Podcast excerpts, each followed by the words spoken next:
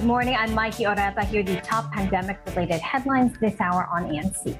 U.S. President Joe Biden unveils a sweeping new vaccine mandate covering up to 100 million Americans.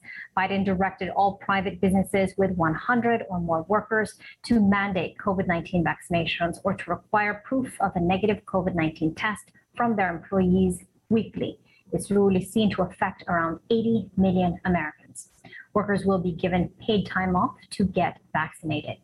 Nearly 17 million healthcare workers at facilities receiving federal benefits will also face these same requirements. Data Despite America having unprecedented and successful vaccination program, despite the fact that for almost five months, free vaccines have been available in 80,000 different locations, we still have nearly 80 million Americans who have failed to get the shot. And to make matters worse, there are elected officials actively working to undermine the fight against COVID 19. My message to unvaccinated Americans is this What more is there to wait for? What more do you need to see? We've made vaccinations free, safe, and convenient. The vaccine has FDA approval. Over 200 million Americans have gotten at least one shot. We've been patient, but our patience is wearing thin. Data from the U.S. Centers for Disease Control and Prevention show that over 53% of Americans are fully vaccinated. COVID 19 has killed over 654,000 people in the United States. Deaths and hospitalizations have been rising sharply due to the fast spreading Delta variant. Aside from vaccine mandates, the U.S. is also tightening its policies on face masks. The Transportation Security Administration is doubling fines for first time offenders who fail to wear masks while aboard public transportation, effective Friday. They could be fined up to $1,000.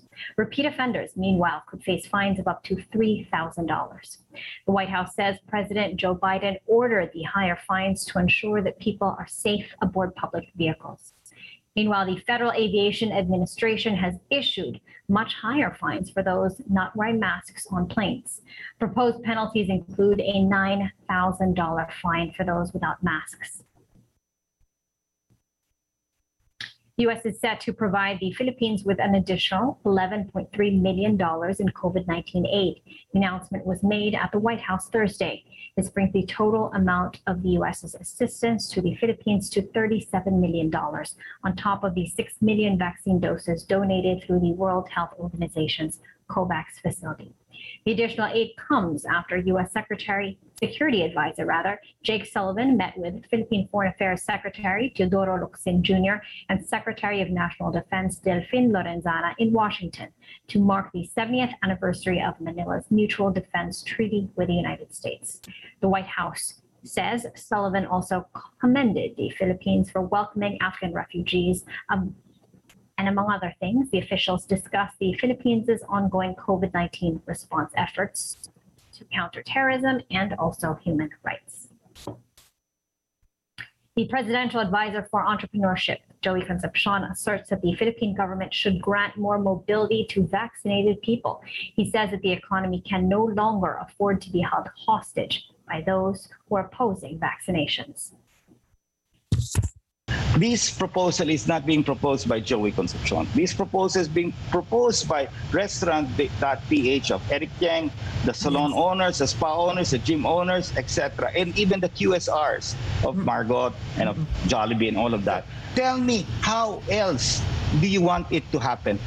allow the vaccine, unvaccinated to go out and flood the hospitals, and you'll see the government locking it down. Discriminatory. What about our businesses being closed right now? How about your businesses? Everybody's micro businesses is being closed. That's discriminatory also. But mm-hmm. in the end, we have to do what we have to do to but the Employers Confederation of the Philippines says that limiting business to the fully vaccinated will not be enough to lift this economy. The ECOP adds that there should be no discrimination towards the unvaccinated. The government has to move forward because they have no choice. They cannot afford any more the lockdowns. Uh, we should not put the problem uh, and the the uh, ano, on the unvaccinated because many of them, uh, majority of them, is not their fault.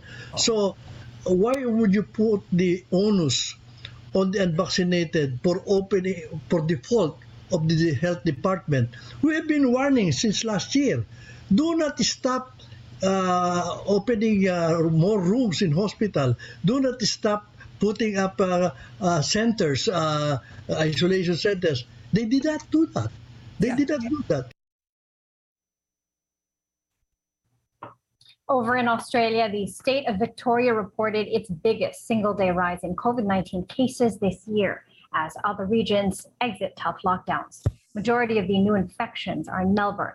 Officials have announced plans to bring Melbourne and Sydney out of extended lockdowns in the coming weeks, despite the rising infections. This says Australia learns to live with a virus rather than suppress it. But reopening will only begin in the country's two largest cities and only if vaccination rates hit 70%. The national vaccination rate is currently at around 40%. Restrictions, however, will be eased in the other cities beginning this Friday. Those were the top stories this hour. I'm Mikey Orata. Please stay safe and keep it here on ANC, the ABS-CBN News Channel.